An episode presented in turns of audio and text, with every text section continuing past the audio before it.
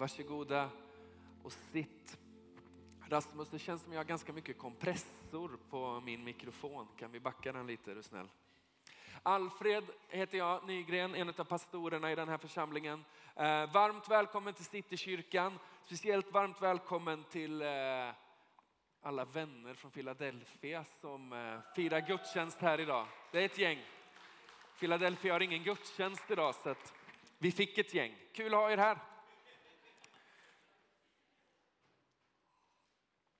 Sällan har ett bord med vatten stått sämre placerat. Bra, det här är ju en, en speciell söndag för det här är sista söndagen innan våran fasta börjar. För dig som har varit i Citykyrkan ett tag så vet du om att i början av varje år så tar vi tre veckor när vi, när vi ber och när vi fastar. För dig som inte visste om det så vet du om det nu.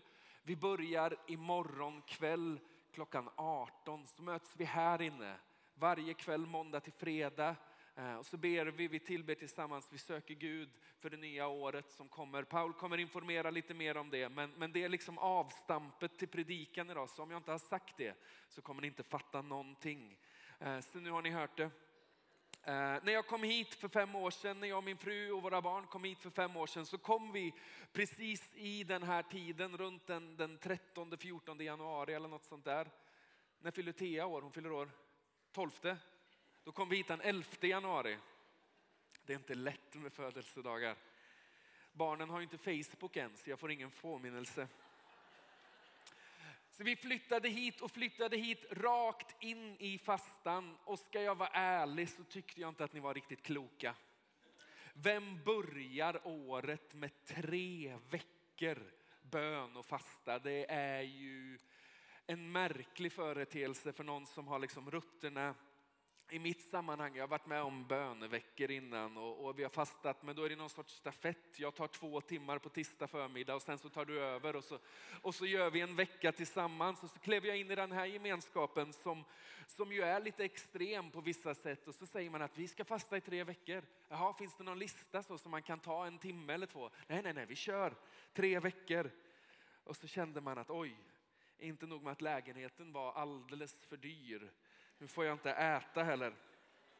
Men som tur var så var vi mitt i en, en flytt och när man flyttar så, så tar det mycket tid och barnen hade inte fått förskola än och, och jag och Helen pusslade ganska hårt för att få ihop vår tillvaro så jag hade det som, som ursäkt för att, att slippa undan eh, det här spektaklet. Det var en alldeles utmärkt ursäkt för mig att inte ge mig in i, i galenskapen. Men sen dess så tror jag att jag har, har, har långsamt börjat förstå hur ni tänker. Jag har fått en del nya insikter, en del nya perspektiv och, och, i viss mån kanske fått revidera min teologi. Och nu kan jag helt ärligt säga att de här tre veckorna är några av, av mina favoritveckor på året. Det var någon som applåderade åt det, det är inte dåligt. Det finns, det finns hopp för pastorn. Skönt. Så jag skulle vilja ge er några, några punkter idag för, för vad fastan är och för vad fastan inte är. För jag tror det hjälper oss att tänka. Det är ingen sån här liksom djuplodande teologi om, om fastans liksom andliga dynamik och sådär. Men jag tror bara vi ska kunna räta ut en del eh, frågetecken och framförallt kanske ha ihjäl en del lite osunda sätt, som jag tänker på det i alla fall, att förhålla oss till det. Känns det okej? Okay? Så det är väl mer till dig som, som inte räckte upp handen på när Magalisho var här. Det är liksom det gänget vi, vi vänder oss till idag. Ni andra, ni har varit här så länge så att ni, ni är vad ni är. Ska vi börja? Vi ber. Så Herre, vi tackar dig för ditt ord. Vi tackar dig för att det är levande och verksamt och för att det alltid gör någonting med oss när vi lyssnar till det. Så vi ber kom helige ande och andas liv in i ditt ord. Eh, ge mig någon sorts fokus och skärpa och så ber vi att vi skulle få, få ge oss in i det här äventyret tillsammans. Vi ber så i Jesu namn. Amen. Så några punkter först för varför vi inte fastar. Hade jag inte kommit direkt från ledigheten hade jag haft massa punkter och någon trevlig bild och sådär. Men jag unnade mig själv att inte göra det. Så ni får anteckna eller bara lyssna, det är ett gammalt knep också. För det första så fastar vi inte för att försöka få Guds uppmärksamhet. Okay? Fastan är inte ett ivrigt flaxande för att försöka fånga Guds uppmärksamhet. Min tomma mage är inte en trum, trumma jag slår på för att Gud ska höra mig eller upptäcka mig. Det är inte ett rött skynke jag viftar med för att han ska rusa mot mig eller en vit flagga jag vajar med för att han ska förlåta mig. Okej? Okay? Vi fastar inte för att fånga hans uppmärksamhet. Lyssna på det här i psalm 139. Jag läser från The Message om ni tycker att översättningen känns lite obekant. Gud, granska mitt liv. Se allt med egna ögon. För dig är jag en öppen bok. På långt håll vet du vad jag tänker. Du vet när jag går och när jag kommer. Jag är aldrig utom synhåll för dig. Du vet precis vad jag tänker säga innan jag ens börjat prata. Jag kastar en blick över axeln. Där står du. Sedan tittar jag framåt där är du också alltid. Vart jag än går är du hos mig. Hur är det möjligt? Hur gör du? Det är mer än jag förstår. Finns det någonstans dit din ande inte når? Någonstans dit du inte kan se? Om jag stiger upp till himlen, då är du där. Om jag klättrar ner i underjorden, då är du där. Om jag flög på gryningens vingar mot den västra horisonten, då skulle du hitta mig på minuten. Du väntar på mig där. Då tänker jag, han ser mig till och med i djupaste mörker. Jag badar i ljus om natten. Det är sant. Mörkret är inte mörkt för dig. Natt och dag, mörker och ljus, det går på ett ut för dig. Du skapade mig inifrån och ut. Du formgav mig i min mammas mage. Tack Gud, du den högste, du tar andan ur mig. Kropp och själ är dina underbara verk. Jag tillber i djupaste vördnad. Vilken skapelse. Du känner mig utan och innan. Du känner minsta ben i min kropp. Du vet precis vad jag är in i minsta detalj. Hur jag formades av inget till något. Du såg mig växa till från avelse till födelse. Alla stadier i mitt liv låg framför dig. Alla livets dagar var beredda innan jag ens hade levt ett enda. Vi fastar inte för att få hans uppmärksamhet. Okej? Okay? För det andra, jag gasar på lite idag för att vi har bränt en del tid lidan och vi vill försöka sluta i någon sorts tid idag. För idag är sista dagen vi äter.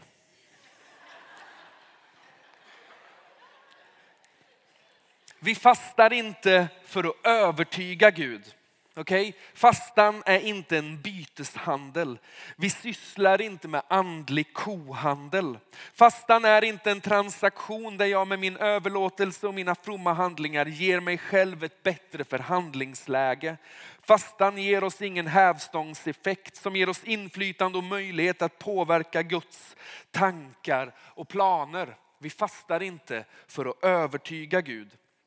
Jesaja 55 från vers 8 säger, mina tankar är inte era tankar och era vägar är inte mina vägar, säger Herren. Nej, så mycket som himlen är högre än jorden, så mycket är mina vägar högre än era vägar och mina tankar högre än era tankar.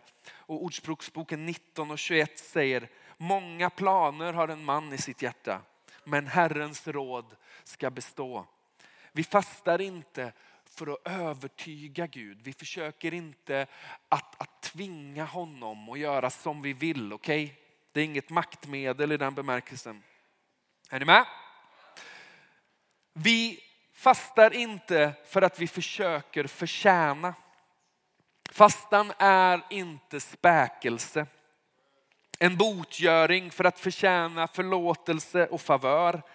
Fastan är inte ett självvalt straff i hopp om att slippa undan hans dom. Fastan är inte ett inställsamt fjäskande för att visa hur förträffligt jättekristna vi är och därför en utmärkt kandidat för att ta emot välsignelse, välgång och framgång. Vi fastar inte för att förtjäna. Okej? Okay? Efesierbrevet 2 från vers 4 säger men Gud som är rik på barmhärtighet, jag är snabbare än min egen tunga idag. Det är som Lucky Luke fast verbalt.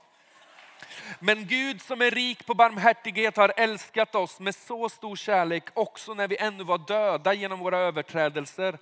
att han har gjort oss levande tillsammans med Kristus. Av nåd är ni frälsta. Vi gör inte det här för att på något sätt framställa oss själva i bättre dagar. Han älskade oss när vi var som värst när det var som sämst ställt med oss, när vi var som mest liksom tappade och förlorade och trasiga och smutsiga. Det som vi ger oss in på är inte ett försök att liksom höja oddsen för en positiv utgång. Okej? Okay? Så vad är fastan? Och hur ska vi tänka om de här 21 dagarna? Det jag skulle vilja föreslå är att, att fastan på många sätt är gemenskap. Jag var eh, hemma hos mina föräldrar över julen. Eh, mina föräldrar bor i, Vargön. Jag försöker att, att ha regeln att inte predika en enda gång utan att nämna Vargön. Det är liksom mitt bidrag för att lyfta fram den här lilla orten eh, och göra den vida känd. Så min fru Helen och jag och våra tre barn åkte ner. och Vi har varit där nere i åtta, nio dagar. Och den här julen liksom följde sig så väl så man fick väldigt mycket ledigt. Eh, I alla fall fick väldigt många det. Det var en, en bra liksom jul att ta ut lite semester och så blev det väldigt många dagar ledigt. Så vi har haft två veckor någonting tillsammans som familj. Uh, jag märker vad den tiden gör med oss. När vi har tillbringat ett par veckor tillsammans utan att jobb och skola kommer i vägen så, så blir tonen varmare. Samtalet lite mindre lösningsorienterat. Det är inte så nödvändigtvis att jag älskar min fru och mina barn mer för att jag varit ledig. Men, men någonting har hänt med, med bandet oss emellan. Det är starkare. Det finns en tydligare kommunikation, en varmare ton och jag har definitivt haft möjligheten att ge mer av mig själv till dem. Att då och då ha längre tid av obruten gemenskap stärker alla relationer. Och för oss är det jättetydligt när vi, när vi får ett par veckor liksom, på sommaren och någon vecka eller två runt jul. Att det gör gott för vår familj. Barnen lugnar ner sig, vi lugnar ner oss och, och ni vet hur det funkar. Kan ni känna igen er i det? Jag fattar att en del har haft eh, riktiga skitjular också. Det är inte alltid sockersött och jättefint men, men när det funkar så tror jag att det här är effekten av det. Och jag tänker att det är ett uttryck för vad fastan gör med oss. Vad de här 21 dagarna gör med oss. Fastan ger oss tid att stärka vår relation med Jesus. Han är aldrig långt borta. Han har aldrig övergivit oss. Men jag blir lätt disträ och lite frånvarande av allt som händer och sker. Fastan kalibrerar mig. Den gör mig lyhörd och den hjälper mig att vara närvarande. På samma sätt som semestern på sommaren och lite ledighet över jul gör mig till en bättre förälder för jag är där på riktigt. Jag blir en bättre man för jag är där på riktigt. Så gör fastan samma sak med mig. Det hjälper mig att dyka upp och ta tid med honom som alltid är där för mig. Vi fastar för att ha tid med Jesus. Men, men fastan ger mig också tid med er. Jag tänker att det är en, en, stor del av det. Vi bor i en ganska stor stad, finns inga större i det här landet faktiskt. Och, och det är inte alltid helt självklart att lära känna varann bortanför klyschorna, att lära känna varandra bortanför ett ryggdunk liksom precis innan eh, gudstjänsten drar igång eller, eller i hetsen efter att en gudstjänst tar slut. Men i fastan så får vi chansen och möjligheten att mötas som församling dag efter dag, kväll efter kväll för att lära känna varandra. Inte nödvändigtvis så att jag vet vilken bil du har och du vet vilken bil jag har och jag vet vart du bor och du vet vart jag bor. Kanske inte det lära känna, men någonstans så, så får vi be tillsammans. Vi får leva tillsammans. Vi får, vi får komma nära på det sättet. Fastan befriar mig från individualism. Det är en tillsammansresa. Det är en resa närmare Jesu hjärta, men den resan gör vi tillsammans. Och därför så kan vi känna förväntan att få mötas i det här rummet i år faktiskt. Vi har sagt att vi flyttar ner fastan hit för, för Mahognisalen är, är full ändå när vi möts och ber. Och vi brukar vara fler som kommer när det är fasta. Uh, I år är vi här så det blir lätt att hitta, smidigt att rulla in med rullatorn eller barnvagnen eller vad som kan vara lite krångligt att få med sig i hissen. Så fasta är gemenskap, gemenskap med Jesus och gemenskap med varandra. Fastan är också tillbedjan. Fastan påminner mig och dig om att hela livet kan få vara en lovsång till Gud. Det är inte sånger jag sjunger 25 minuter innan predikan. Det är sättet jag väljer att leva mitt liv på. Det finns eh, en, en vers i, i Romarbrevet som säger att anden suckar i oss eh, en bön utan ord. Och jag tänker att när vi fastar så kurrar magen. En överstämma på andens suckan. En bön utan ord. Eller hur? Lite på skämt men också lite på allvar. Fastan är tillfället och platsen där där jag inte hela tiden måste formulera mig, där jag inte hela tiden måste gå runt med lyfta händer, där jag inte hela tiden måste liksom stämma in i sången. Utan där jag med min ande, min själ och min kropp får vara tillbedjande under en längre period. Vare sig det innebär att jag, jag matfastar eller jag liksom plockar undan sociala medier. I våran liksom så här västerländska kultur, i vårt sätt att tänka så tänker vi att, att fastan frigör tid för bön och tillbedjan. När jag skulle ha ätit så kan jag sätta mig och be istället. Och det är inte en dålig idé. Men jag tänker att, att vi är i bön. Vi är tillbedjande, för bönen och tillbedjan är inte någonting som hela tiden måste formuleras. Det är ett sätt vi väljer att leva våra liv. När, när magen kurrar så är det någonstans min mage som på lite bruten svenska säger Jesus du förtjänar allt. Är ni med? En del känner, var har jag hamnat? Fastan är förtröstan. Jag producerar inte, jag väntar. Fastan är inte ett primärt ett görande utan ett varande. Att vara inför Gud. Jag vänder hela mig mot honom. Fastan är aktiv väntan. Innan anden faller över lärjungarna i apostlagärningarna så, så väntar de. Jesus säger till dem, stanna i Jerusalem tills dess att anden kommer över er. Innan vi börjar ett nytt år så väntar vi. Vi vill vara en gemenskap som har vår glädje och vårt fokus på Jesus och hans närvaro. Och därför så säger vi att vi börjar med att vänta ingenting annat kan vara viktigare än att liksom recentrera oss runt honom, runt kungen och hans närvaro. Okej? Okay? Fastan är förtröstan och därför så är det inte primärt jag som pratar utan jag som lyssnar. Fastan är platsen där vi lyssnar efter hans tilltal och hans röst. Vi dränker inte fastan i önskningar och verklighetsbeskrivningar. Vi kommer inför honom för att få hans längtan fastetsad i våra hjärtan. Vi kommer inför honom för att hans planer ska bli våra planer. När vi samlas så är det liksom inte ett 21 dagar långt rabblande av hur illa eller bra det är ställt i landet. Hur illa eller bra det är ställt med mig. Han vet. Han ser, han har förmodligen bättre koll på läget än vad du har, även om du läser DN. Han, han vet hur det funkar och därför så behöver jag stilla mig och lyssna till honom för att höra vad han säger för att höra vad han tänker, för att höra hur han ser på saker och ting. Jag förtröstar genom att lyssna.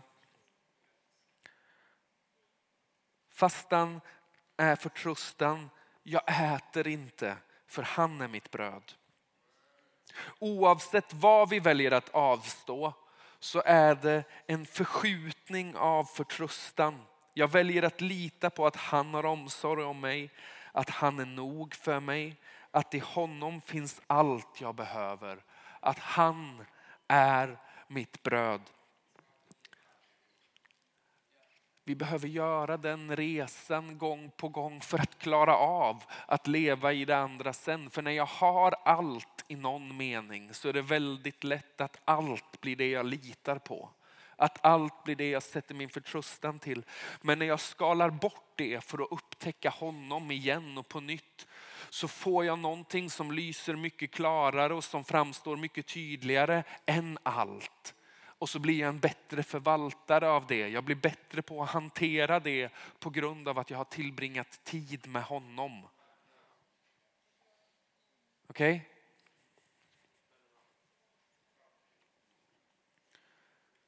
Det sista jag skulle vilja lyfta fram är att, att fastan är en startpunkt. Vi läser i Matteus 4 och vers 1. Sedan fördes Jesus av anden ut i öknen för att frestas av djävulen. Och när han hade fastat i 40 dagar och 40 nätter blev han till sist hungrig. Det är väldigt kul. Det tog 40 dagar, men till sist blev han hungrig. Så kan det vara. Jag har börjat tänka på fastan, jag är redan hungrig. Det är liksom bara, vi har olika förutsättningar. Men, men fastan är en startpunkt innan Jesus har gjort någonting. Så drar han sig undan för att vara med sin far. Så drar han sig undan för att möta Gud och sen så händer det en del andra grejer efter att han har blivit hungrig. Då smyger sig djävulen på och så ska han börja frestas. Först så går han och lurar i 40 dagar. Eh, men men det är liksom startpunkten för hans tjänst. Fastan hjälper oss att inse att i oss själva förmår vi inget, men allt förmår vi i honom som ger oss kraft. Det finns något kontraintuitivt och därför djupt vackert i att om hans rike på allvar ska bryta in i våra liv och den här staden så måste det börja med ett folk som till synes inte gör någonting. Som stannar väntar, vilar och sätter sitt hopp till Herren. Fastan är tiden där vi säger att aktivism kan aldrig förändra en människas liv. En aktivitet till kan aldrig förändra en människas liv. Att jag försöker lite hårdare, att jag gör lite mer, att jag spänner mig lite extra kommer inte förändra en människas liv. Så därför väntar jag. Jag väntar på dig, jag litar på att när jag avsätter tid för dig så möter du mig, så formar du mig, så gör du mig mer lik dig Jesus. Och sen kan du sända mig. Och så är det inte mig människor möter utan Kristus i mig och det får bli deras hopp om härlighet. Eller hur? Trevande ändå, men lite så små försiktiga applåder. Det är gött. Gud kommer göra någonting nytt. Det gör han alltid när han får vara i centrum. När vi samlas för att söka honom, för att vara med honom, då kommer Gud göra någonting nytt. Men, men vi får liksom inte ge oss in i de här 21 dagarna med någon sorts känsla av prestation. Att någonting ska göras. Om du känner att om inte jag får äta så är jag en odräglig människa. Liksom. Så kom och var med och be.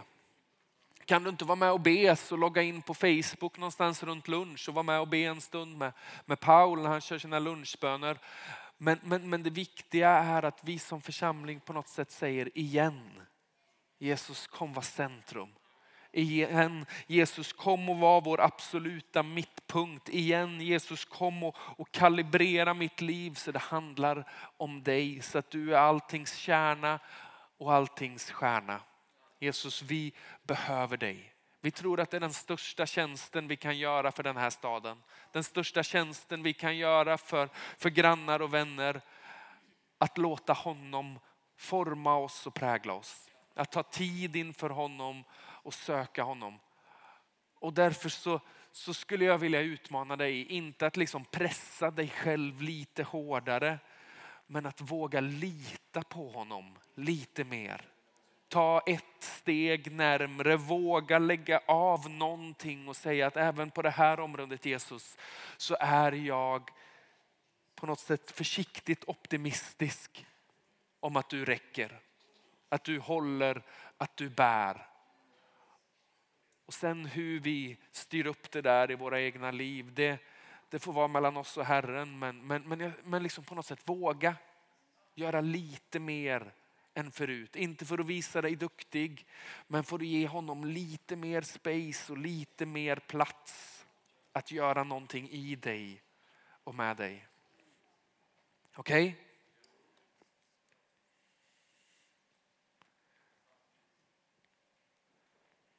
Men aldrig för att förtjäna, aldrig för att få hans uppmärksamhet, aldrig för att försöka övertyga honom. Han är vårt pris.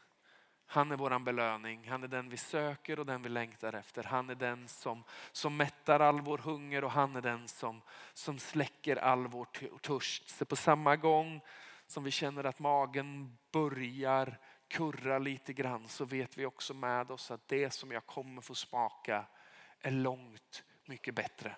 Långt mycket vackrare, långt mycket större för vi får, får möta honom. Vi får möta kungen, vi får möta Jesus. Okay? Amen.